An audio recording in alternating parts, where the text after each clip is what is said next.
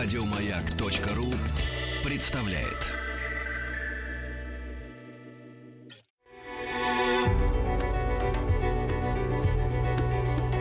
Много букв. Много букв. Любимые тексты главных персон современности. Здравствуйте, дорогие друзья. Меня зовут Игорь Ружейников, радиостанция «Маяк». В 1841 году, 20 апреля, в Америке был опубликован рассказ, который дал отчет современному детективу. Его автором стал великий американский поэт и прозаик Эдгар Аллан По. Эдгар Аллан По. Убийство на улице Морг. Так называемые аналитические способности нашего ума сами по себе малодоступны анализу. Мы судим о них только по результатам. Среди прочего, нам известно, что для человека, особенно одаренного в этом смысле, дар анализа служит источником живейшего наслаждения. Подобно тому, как атлет гордится своей силой и ловкостью и находит удовольствие в упражнениях, заставляющих его мышцы работать, так аналитик радуется любой возможности что-то прояснить или распутать.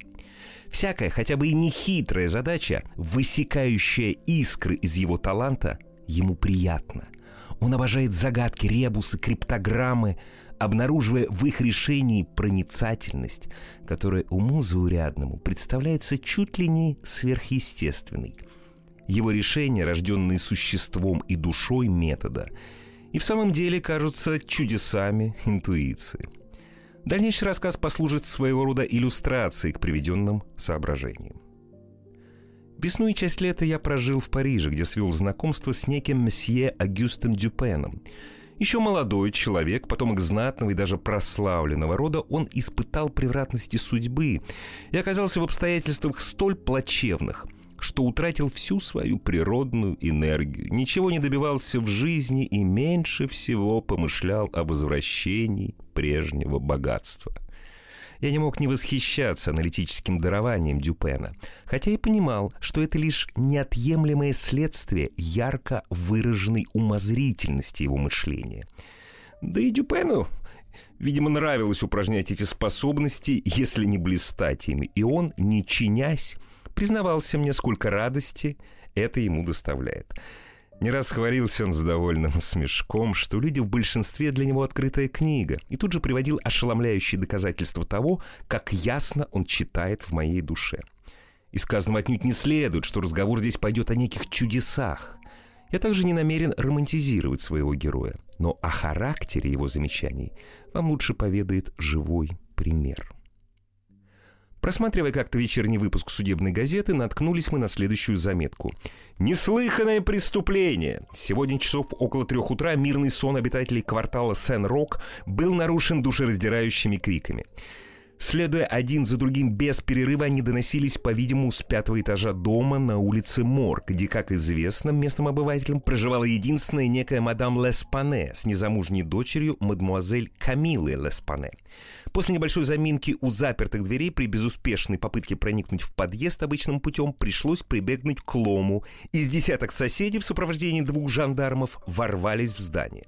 Крики уже стихли, но едва лишь кучка смельчаков поднялась по первому маршу, как сверху послышалась перебранка двух, а возможно и трех голосов, звучавших отрывисто и сердито.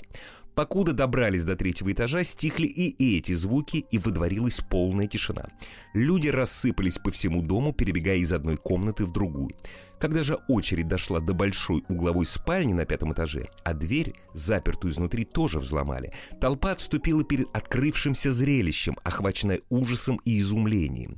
Здесь все было вверх дном, повсюду раскидана поломанная мебель комнате стояла только одна кровать, но без постели, подушки и одеяла валялись на полу. На стуле лежала бритва с окровавленным лезвием.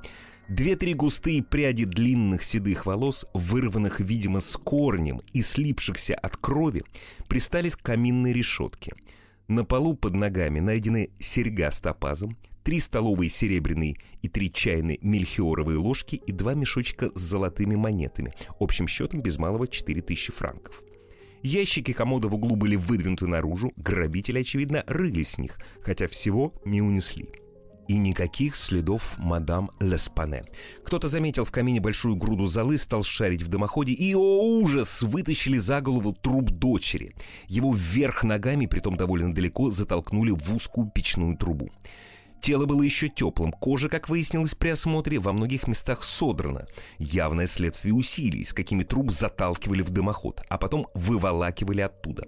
Лицо страшно исцарапано, и на шее сине-багровые подтеки и глубокие следы ногтей, словно человека душили. После того, как сверху донизу обшарили весь дом, не обнаружив ничего нового, все кинулись вниз, на мощенный дворик, и там наткнулись на мертвую старуху. Ее так хватили бритвой, что при попытке поднять труп голова отвалилась. И тело и лицо были изуродованы, особенно тело. В нем не сохранилось ничего человеческого. Таково это ужасное преступление, пока еще окутано непроницаемой тайной. На завтра газета принесла следующие дополнительные сообщения – Трагедия на улице Морг. Неслыханное по жестокости убийство всколыхнуло весь Париж. Допрошен ряд свидетелей, но ничего нового, проясняющего тайну, пока не обнаружено. Ниже приведены вкратце наиболее существенные показания. Полина Дюбур, прачка, показывает, что знала покойниц и последние три года стирала на них. Старая дама с дочкой, видно, жили дружно, душа в душу, платили исправно. Насчет их образа жизни и средств ничего сказать не может. Поговаривали, что у нее есть деньги. Пьер Моро, владелец табачной лавки, показывает, что в течение четырех лет отпускал мадам Леспане нюхательный и курительный табак небольшими пачками. Он местный уроженец и коренной житель. Дом принадлежал самой мадам Леспане. За все эти годы свидетель только 5-6 раз видел дочь, обе женщины жили уединенно. По слухам, у них имелись деньги. Примерно то же свидетельствовали и другие соседи. Анри Дюваль, по профессии серебряник, показывает, что с первой же группой вошел в дом. Визгливый голос, по впечатлению свидетеля, принадлежал итальянцу. Уверен, что не француз. По голосу не сказал бы, что непременно мужчина, возможно, что женщина. Итальянского не знает, слов не разобрал, но, судя по интонации, полагает, что итальянец. С мадам Эл и дочерью был лично знаком. Не раз беседовал с обеими. Уверен, что ни та, ни другая не говорили визгливым голосом. Один Геймер, ресторатор. Свидетель сам вызвался дать показания. По-французски не говорит, допрашивается через переводчика, уроженец Амстердама. Проходил мимо дома, когда оттуда раздались крики. Кричали долго, несколько минут, пожалуй, что и десять. Крики протяжные, громкие, хватающие за душу, леденящие кровь подтверждают предшествующие показания по всем пунктам, кроме одного. Уверен, что визгливый голос принадлежал мужчине, и притом французу. Жюль Миньо, банкир, фирма Миньо и сыновья на улице Делурен. Он Миньо старший. У мадам Леспане имелся кое-какой капиталец, вдова имела у них счет. Часто делала новые вклады небольшими суммами. Всего за три дня до смерти лично забрала со счета 4000 франков. Деньги были выплачены золотом и доставлены на дом конторщиком банка. Адольф Лебон, конторщик фирмы Миньо и сыновья, показывает, что в означенный час часу в двенадцатом проводил мадам Леспане до самого дома, отнес ей 4000 франков, сложенных в два мешочка. Дверь открыла мадмуазель Леспане. Она взяла у него один мешочек, а старуха другой, после чего он откланялся и ушел. Четверо из числа означенных свидетелей на вторичном допросе показали, что дверь спальни, где нашли труп мадемуазель Эл, была заперта изнутри. Кое-кто из свидетелей на вторичном допросе подтвердил, что дымоходы на четвертом этаже слишком узкие, и человеку в них не пролезть. В доме нет черной лестницы, по которой злодеи могли бы убежать, пока их преследователи поднимались наверх. Поль Дюма, врач, показывает, что утром, чуть рассвело, его позвали освидетельствовать тела убитых женщин. Тело дочери все в кровоподтеках и ссадинах. Это вполне объясняется тем, что его затолкали в тесный дымоход. По мнению месье Дюма, мадемуазель Леспане задушена. Убийца был, возможно, не один. Тело матери чудовищно изувечено. Голова убиты, когда ее увидел врач, была отделена от тела и тоже сильно изуродована. Горло перерезано острым лезвием, возможно, бритвой. Ничего существенного больше установить не удалось, хотя к дознанию были привлечены и другие лица. В Париже не запомнят убийства, совершенного при столь туманных и во всех отношениях загадочных обстоятельствах. Да и убийство ли это? Полиция сбита с толку. Ни малейшей путеводной нити, ни намека на возможную разгадку. В вечернем выпуске сообщалось, что в квартале Сен-Рок по-прежнему сильнейший переполох. Но ни новый обыск в доме, ни повторные допросы свидетелей ни к чему не привели. Дополнительно сообщалось, что арестован и посажен в тюрьму Адольф Лебон, хотя никаких новых оттекчающих улик, кроме известных фактов, не обнаружено. Я видел, что Дюпен крайне заинтересован ходом следствия, но от комментариев он воздерживался. И только когда появилось сообщение об аресте Лебона, он пожелал узнать, что я думаю об убийстве. Я мог лишь вместе со всем Парижем объявить его неразрешимой загадкой. Я не видел ни малейшей возможности напасть на след убийцы. «А вы не судите по этой пародии наследствия», — возразил Дюпен. «Парижская полиция берет только хитрости, ее хваленная догадливость, чистейшая басня». Если они кое-чего и достигают, то исключительно усердием и трудом. Там же, где этих качеств недостаточно, усилия их терпят крах. Давайте учиним самостоятельный розыск, а потом уже вынесем суждение. Пойдемте же поглядим на все своими глазами. Полицейский префект, мой старый знакомый, не откажет нам в разрешении. Дом сразу бросился нам в глаза, так как немало зевак все еще бесцельно глазело с противоположного тротуара на закрытые ставни. Не заходя, мы проследовали дальше по улице, свернули в переулок, опять свернули и вышли к задам дома. Дюпен так внимательно оглядывал усадьбу и соседние строения, что я только диву давался, не находя в них ничего достойного внимания. Вернувшись к входу, мы позвонили — Дежурные полицейские впустили нас, мы поднялись по лестнице в спальню, где была найдена мадемуазель Леспане и где все еще лежали оба трупа. Здесь, как и полагается, все оставалось в неприкосновенности и по-прежнему царил хаос. Я видел перед собой картину, описанную в судебной газете, ничего больше. Однако Дюпен все подверг самому тщательному осмотру, в том числе и трупы. Мы обошли остальные комнаты и спустились во двор — все это под бдительным оком сопровождающего нас полицейского. Осмотр затянулся до вечера. Наконец мы попрощались. На обратном пути мой спутник еще наведался в редакцию одной из утренних газет. В тот день Дюпен был явно не в настроении обсуждать убийство и заговорил о нем только на завтра. «Показаниями установлено», — начал он, что спорящие голоса, которые свидетели слышали на лестнице, не принадлежали обеим женщинам, а значит, отпадает версия, будто мадам Леспане убила дочь, а потом лишила себя жизни. Я говорю об этом лишь, чтобы показать ход своих рассуждений. У мадам Леспане не хватило бы, конечно, сил засунуть труп дочери в дымоход, где он был найден. А истязания, которым подверглась она сама, исключают всякую мысль о самоубийстве. Отсюда следует, что убийство совершено какой-то третьей стороной, и спорящие голоса с полной очевидностью принадлежали этой третьей стороне. А теперь обратимся не ко всей части показаний, касающихся обоих голосов, а только к известной их особенности. Скажите, вас ничего не удивило? «Все свидетели», — отвечал я, — «согласны в том, что хриплый голос принадлежал французу, Тогда как насчет визгливого или резкого, как кто-то выразился, мне не разошлись. «Вы говорите о показаниях вообще», — возразил Дюпен, «а не об их отличительной особенности. Вы не заметили ничего характерного, а следовало бы заметить. Свидетели, как вы правильно указали, все одного мнения относительно хриплого голоса. Тут полное единодушие. Что же до визгливого голоса, то удивительно не то, что мнения разошлись, а что итальянец, англичанин, испанец, голландец и француз все характеризуют его как голос иностранца. Никто в интонациях визгливого голоса не признал речи соотечественника. Поистине странно должна быть звучать речь, вызвавшая подобные суждения. Речь, в звуках которой ни один из представителей пяти крупнейших европейских стран не узнал ничего знакомого, родного – и никому не удалось разобрать ни одного членораздельного слова или хотя бы отчетливого звука. «Перенесемся мысленно в эту спальню», — продолжал Дюпен. «Чего мы прежде всего станем в ней искать? Конечно, выхода, которым воспользовались убийцы. Хм, мы с вами, естественно, в чудеса не верим. Не злые же духи в самом деле расправились с мадам и мадмуазель Леспане. Преступники заведомо существа материального мира и бежали не согласно его законам. Но как? Тут, к счастью, требуются самые несложные рассуждения, и они должны привести нас к прямому и точному ответу. Рассмотрим же последовательно все наличные выходы. Ясно, что когда люди поднимались по лестнице, убийцы находились в старухиной спальне. Либо, в крайнем случае, в смежной комнате, а значит, и выход нужно искать в этих пределах.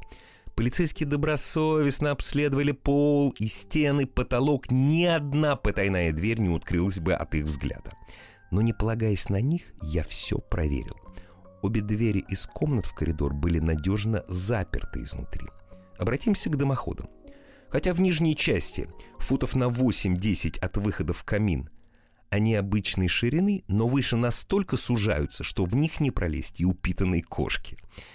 Итак, эти возможности бегства отпадают. Остаются окна.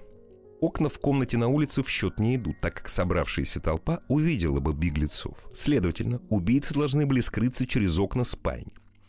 Придя к такому логическому выводу, мы, как разумные люди, не должны отказаться от него на том основании, что это, мол, явно невозможно. Наоборот, мы постараемся доказать, что невозможность здесь не явная, а мнимая. В спальне два окна. Одно из них ничем не заставлено и видно сверху донизу. Другое снизу закрыто спинкой громоздкой кровати. Первое окно закреплено изнутри. Все усилия поднять его оказались безуспешными. Слева в оконной раме проделано отверстие, и в нем глубоко, чуть ли не по самую шляпку, сидит большой гвоздь. Когда обратились к другому окну, то и там в раме нашли такой же гвоздь. И это окно тоже не поддалось попыткам открыть его. Указанные обстоятельства убедили полицию, что преступники не могли бежать этим путем. А положившись на это, полицейские не сочли нужным вытащить оба гвоздя и открыть окна. Я не ограничился поверхностным осмотром. Я уже объяснил вам почему. Ведь мне надлежало доказать, что невозможность здесь не явная, а мнимая. Убийцы, несомненно, бежали в одно из этих окон. Но тогда они не могли бы снова закрепить раму изнутри, ведь окна оказались наглухо запертыми. И это соображение своей очевидностью давил на полицейских и пресекало их поиски в этом направлении. Да, окна были заперты, значит, они запираются автоматически. Такое решение напрашивалось само собой. Я подошел к свободному окну, с трудом вытащил гвоздь и попробовал поднять раму. Как я и думал, она не поддалась. Тут я понял, что где-то есть потайная пружина. Такая догадка, по крайней мере, оставляла в силе мое исходное положение, как незагадочно обстояло дело с гвоздями. При внимательном осмотре я действительно обнаружил скрытую пружину и нажал на нее – и, удовлетворясь этой находкой, не стал поднимать раму. Я снова вставил гвоздь в отверстие и стал внимательно его разглядывать. Человек, вылезший в окно, может снаружи опустить раму, и затвор сам собой защелкнется. Но ведь гвоздь сам по себе на место не станет. Отсюда напрашивается вывод, еще более ограничивший поле моих изысканий. Убийцы должны были бежать через другое окно – но если, как и следовало ожидать, затвор в обоих окнах одинаковый, то разница должна быть в гвозде или, по крайней мере, в том, как он вставляется на место. Забравшись на матрац и перегнувшись через спинку кровати, я тщательно осмотрел раму второго окна. Потом, просунув руку, нащупал и нажал пружину, во всех отношениях схожую с соседкой. Затем я занялся гвоздем. Он был такой же крепыш, как его товарищ, и тоже входил в отверстие чуть ли не по самую шляпку. Вы, конечно, решите, что я был озадачен. Плохо же вы себе представляете индуктивный метод мышления, умозаключение от факта к его причине. Выражаясь языком спортсменов, я бил по мячу без промаха, я шел по верному следу. В цепочке моих рассуждений не было ни одного порочного звена. Я проследил ее всю до конечной точки, и этой точкой оказался гвоздь. Я уже говорил, что он во всем походил на своего собрата в соседнем окне, но что значил этот довод при всей его убедительности по сравнению с моей уверенностью, что именно к этой конечной точке и ведет путеводная нить? Значит, гвоздь не в порядке. Подумал я, и действительно, чуть я до него дотронулся, как шляпка вместе с обломком шпинька осталась у меня в руке. Большая часть гвоздя продолжала сидеть в отверстии, где он, должно быть, и сломался. Излом был старый. Об этом говорила покрывшая его ржавчина. Я заметил также, что молоток, вогнавший гвоздь, частично вогнал в раму края шляпки. Когда я аккуратно вставил обломок на место, получилось впечатление, будто гвоздь Целый. Ни малейшей трещинки не было заметно. Нажав на пружинку, я приподнял окно. Вместе с рамой поднялась и шляпка, плотно сидевшая в отверстии. Я опустил окно. Опять впечатление целого гвоздя. Много букв. Много букв. Любимые тексты главных персон современности. Дорогие друзья, здравствуйте. Сегодня я читаю для вас Эдгара Аллана По «Убийство на улице Морг». Итак, в этой части загадка была разгадана. Убийца бежал в окно, заставленное кроватью. Когда рама опускалась, сама по себе или с чьей-либо помощью, пружина закрепляла ее на место. Полицейские же действия пружины приняли за действие гвоздя и отказались от дальнейших расследований. Встает вопрос, как преступник спустился вниз – Тут меня вполне удовлетворила наша с вами прогулка вокруг дома. В футах в пяти с половиной от проема окна, о котором идет речь, проходит громоотвод. Добраться отсюда до окна, а тем более влезть на него, нет никакой возможности. Однако я заметил, что ставни на пятом этаже принадлежат к разряду давно вышедших из моды, но еще частенько встречающихся в старых особняках где-нибудь в Леоне или Бордо – такой ставень напоминает обычную дверь, одностворчатую, с той, однако, разницей, что верхняя половина у него сквозная, наподобие кованой решетки или шпалеры. За нее удобно ухватиться руками. Ставни в доме мадам Леспане шириной в три с половиной фута. Когда мы увидели их за дворок, они были полуоткрыты, то есть стояли под прямым углом к стене. Полицейские, как и я, возможно, осматривали дом с тылу, но, видев ставни в поперечном разрезе, не заметили их необычной ширины. Во всяком случае, не обратили должного внимания. Уверенные, что преступники не могли ускользнуть таким путем, они, естественно, ограничились беглым осмотром окон. Мне же сразу стало ясно, что если до конца распахнуть ставень над изголовьем кровати, он окажется не более чем в двух футах от громоотвода – при исключительной смелости и ловкости вполне можно перебраться с громоотвода в окно. Протянув руку фута на два с половиной, при условии, что ставень открыт настежь, грабитель мог ухватиться за решетку. Отпустив затем громоотвод и упершись в стену ногами, он мог силой оттолкнуться и захлопнуть ставень, а там, если предположить, что окно открыто, махнуть через подоконник прямо в комнату. Итак, запомните – Речь идет о совершенно особой, из ряда вон выходящей ловкости, ибо только с ее помощью можно совершить столь рискованный акробатический номер. Ближайшая моя задача в том, чтобы вызвать в вашем сознании следующее сопоставление. С одной стороны, изумительная ловкость, о которой я уже говорил, с другой — крайне своеобразный, пронзительный, а по другой версии — резкий голос — относительно национальной принадлежности которого мнения расходятся, и при этом невнятное лопотание, в котором нельзя различить ни одного членораздельного слога. Под влиянием этих слов какая-то смутная догадка забрежила в моем мозгу. Казалось, еще усилий я схвачу мысль Дюпена. Так оно и тщетно напрягает память, стараясь что-то вспомнить. Мой друг между тем продолжал — Заметьте, от вопроса, как грабитель скрылся, я свернул на то, как он проник в помещение. Я хотел показать вам, что то и другое произошло в одном и том же месте и одинаковым образом. А теперь вернемся к помещению. Что мы здесь застали? Из ящиков комода, где и сейчас лежат насильные вещи, многое, как нас уверяют, было похищено. Но не абсурд ли? Предположение явно взятое с потолка и не сказать, чтобы умное. Почем знать, может быть, в комоде и не было ничего, кроме найденных вещей. Мадам Леспане и ее дочь жили затворницами, никого не принимали и мало где бывали. Зачем же им, показалось бы, нужен был богатый гардероб? Найденные платья по своему качеству явно не худшие из того, что могли носить эти дамы. Если грабитель польстился на женские платья, то почему он оставил как раз лучше?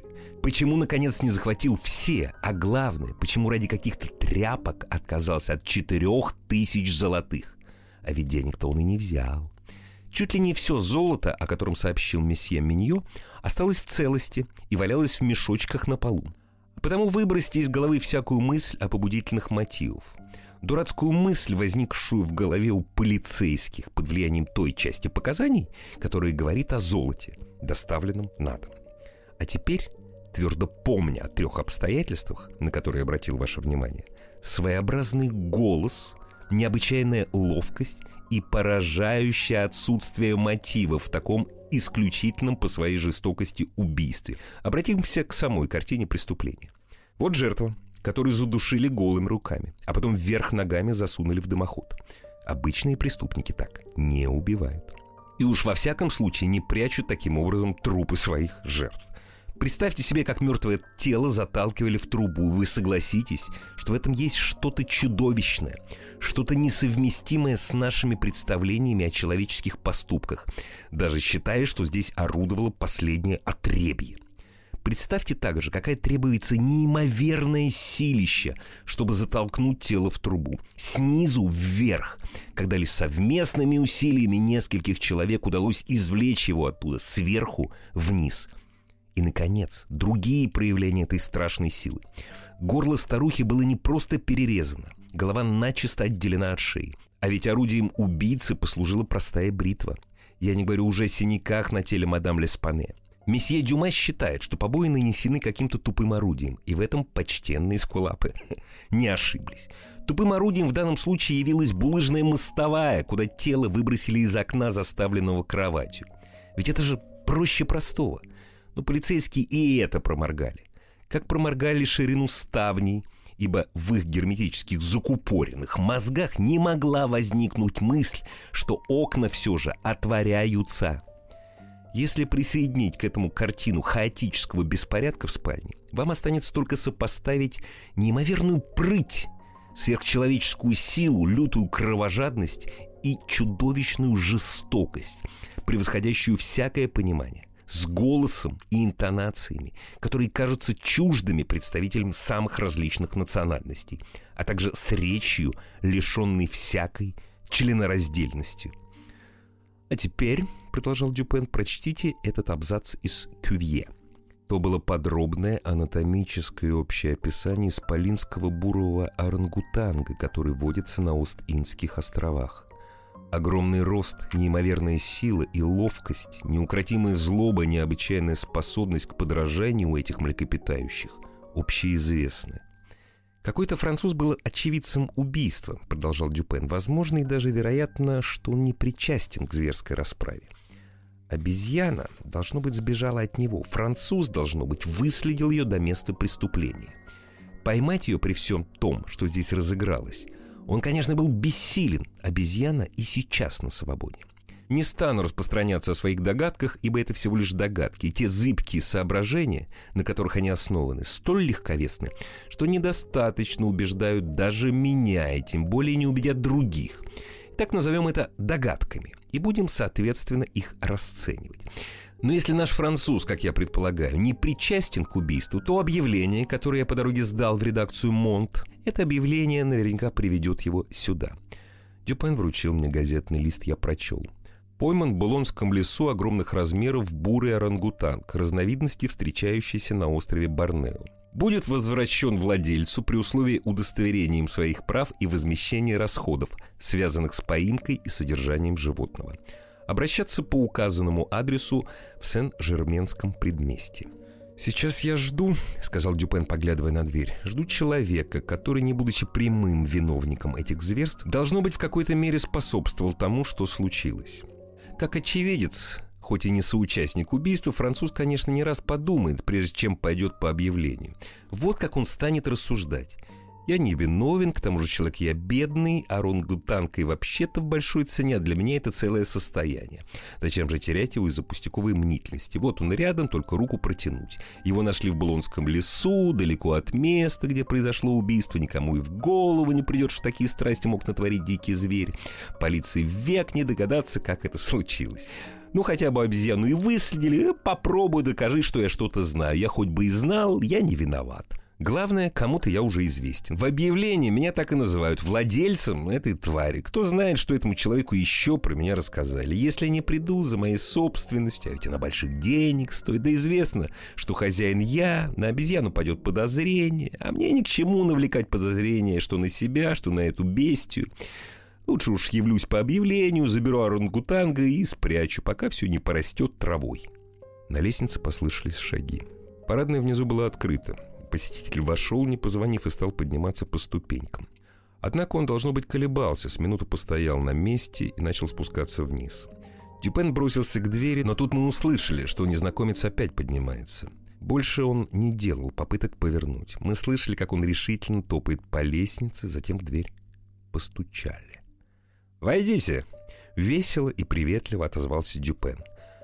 Пошел мужчина, судя по всему, матрос, высокий, плотный, мускулистый, с таким видом, словно сам черт ему не брат. В общем, приятный малый. Лихие бачки и усы больше, чем наполовину скрывали его загорелое лицо. Он держал в руке увесистую дубинку. Матрос неловко поклонился и пожелал нам доброго вечера.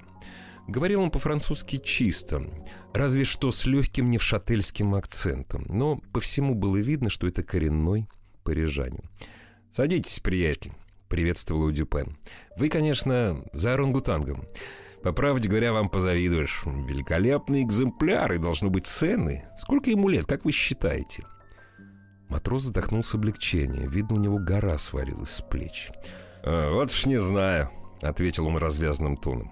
«Годика четыре-пять, не больше. Он здесь, в доме, «Где там? У нас не нашлось такого помещения. Мы сдали его на извозчий двор на улице Дюбур, совсем рядом. Приходите к нам завтра. Вам, конечно, не трудно будет удостоверить свои права». «За этим дело не станет, месье». «Прям жалко расставаться с ним», — продолжал Дюпен. «Не думайте, месье, что вы хлопотали за даром», — заверил его матрос. «У меня тоже совесть есть. Я охотно уплачу вам за труды по силе возможности, конечно. Столкуемся». «Что ж», — сказал мой друг, — «очень порядочно с вашей стороны. Дайте-ка я соображу, сколько с вас взять. А впрочем, не нужно денег. Расскажите нам лучше, что вам известно об убийстве на улице Морг». Последний он сказал негромко, но очень спокойно. Также спокойно подошел к двери, запер ее и положил ключ в карман. Потом достал из бокового кармана пистолет и без шума и волнения положил на стол. Лицо матроса побагровело. Казалось, он борется с удушьем. Инстинктивно он вскочил и схватился за дубинку, но тут же рухнул на стол, дрожа всем телом. Смертельно бледный. Он не произнес ни слова. Мне было от души жаль его. «Зря пугаетесь, приятель», — успокоил его Дюпен. «Мы ничего плохого вам не сделаем, поверьте. Даю вам слово француза и порядочного человека. У нас самые добрые намерения». Мне хорошо известно, что вы не виновны в этих ужасах на улице Морг. Но не станете же вы утверждать, будто вы здесь совершенно ни при чем. Как видите, многое мне уже известно, при этом из источника, о котором вы не подозреваете. В общем, положение мне ясно. Вы не сделали ничего такого, в чем могли бы себя упрекнуть, или за что вас можно было бы привлечь к ответу. Вы даже не польстились на чужие деньги, хотя это могло сойти вам с рук. Вам нечего скрывать, и у вас нет оснований скрываться. Однако совесть обязывает вас рассказать все, что вы знаете по этому делу. Арестован невинный человек. Над ним тяготеет подозрение в убийстве, истинный виновник которого вам известен.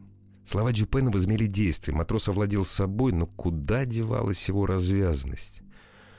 «Будь что будет», — сказал он, помолчав. «Расскажу вам все, что знаю. Да поможет мне Бог». Вы, конечно, не поверите, я был бы дураком, если бы надеялся, что вы мне поверите. Но все равно моей вины тут нет. И пусть меня казнят, а я расскажу. Все как на духу. Много букв. Много букв. Любимые тексты главных персон современности. Здравствуйте, дорогие друзья. Меня зовут Игорь Ужеников. Сегодня я для вас читаю Детектив Эдгара Аллана По «Убийство на улице Морг». Рассказ его, в общем, свелся к следующему. Недавно пришлось ему побывать на островах индонезийского архипелага. С компанией моряков он высадился на Борнео и отправился на прогулку вглубь острова. Им с товарищем удалось поймать орангутанга. Компаньон вскоре умер, и единственным владельцем обезьяны оказался матрос – чего только он не натерпелся на обратном пути за свирепого нрава обезьяны, пока не доставил ее домой в Париж и не посадил под замок, опасаясь назойливого любопытства соседей, а также в ожидании, чтобы у орангутанга зажила нога, которую он занозил на пароходе. Матрос рассчитывал выгодно его продать. Вернувшись недавно домой с веселой пирушки, это было в ту ночь, вернее, в то утро, когда произошло убийство, он застал орангутанга у себя в спальне. Оказалось, что пленник сломал перегородку в смежном чулане, куда его засадили для верности, чтобы не убежал. Вооружившись бритвой и намылившись по всем правилам, обезьяна сидела перед зеркалом и собиралась бриться в подражании хозяину, за которым не раз наблюдала в замочную скважину. Увидев опасное оружие в руках у свирепого хищника и зная, что тот сумеет им распорядиться, матрос в первую очередь растерялся. Однако он привык справляться со своим узником и с помощью бича укращал даже самые буйные вспышки его ярости – Сейчас он тоже схватился за бич. Заметив это, орангутан кинулся к двери и вниз по лестнице, где было, по несчастью, открыто окно, и там на улицу. Француз в ужасе побежал за ним. Обезьяна, не бросая бритвы, то и дело останавливалась, корчила рожи своему преследователю и, подпустив совсем близко, снова от него убегала. Долго гнался он за ней. Было около трех часов утра. На улицах стояла мертвая тишина. В переулке позади улицы Морг внимание беглянки привлек свет, мерцавший в окне спальни мадам Леспане на пятом этаже ее дома. Подбежав ближе и увидев громоотвод, обезьяна с непостижимой быстротой вскарабкалась наверх, схватилась за открытый настежь ставень и с его помощью перемахнула на спинку кровати – Весь этот акробатический номер не потребовал и минуты. Оказавшись в комнате, обезьяна опять пинком распахнула ставень. Матрос не знал, радоваться или горевать. Он вознадеялся вернуть беглянку, угодившую в ловушку. Бежать она могла только по громоотводу, а тут ему легко было ее поймать. Но как бы она чего не натворила в доме, последнее соображение перевесило и заставило его последовать за своей питомицей. Вскарабкаться по громотводу не представляет труда, особенно для матроса. Но, поравнявшись с окном, которое приходилось слева, в отдалении, он вынужден был остановиться. Единственное, что он мог сделать, это, дотянувшись до ставня, заглянуть в окно. От ужаса он чуть не свалился вниз.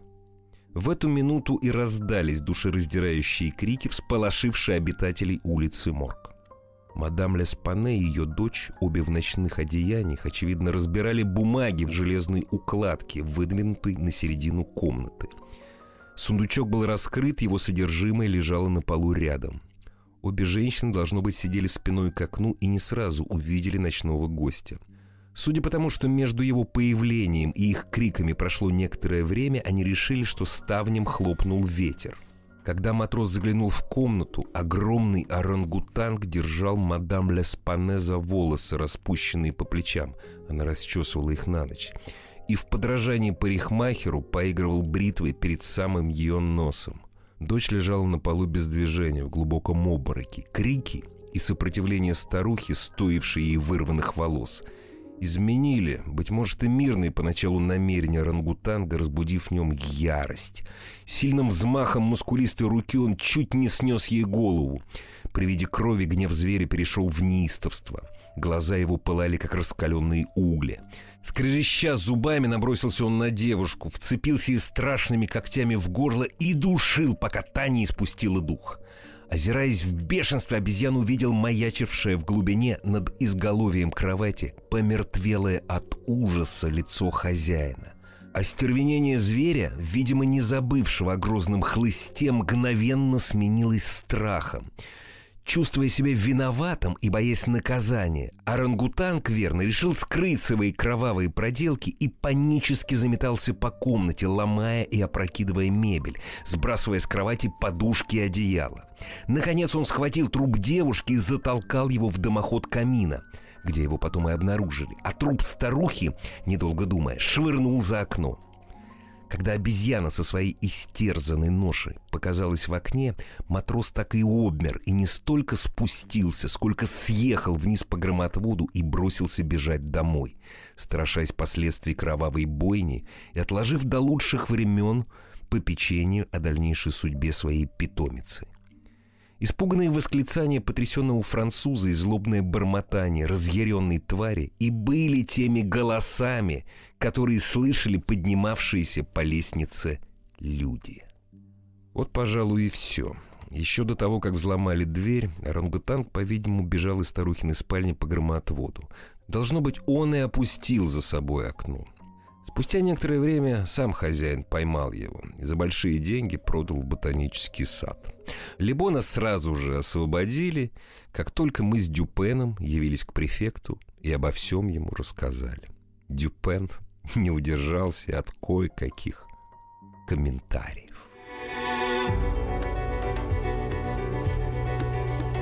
Много букв. Много букв. Что читают те, о ком говорят все. Еще больше подкастов на радиомаяк.ру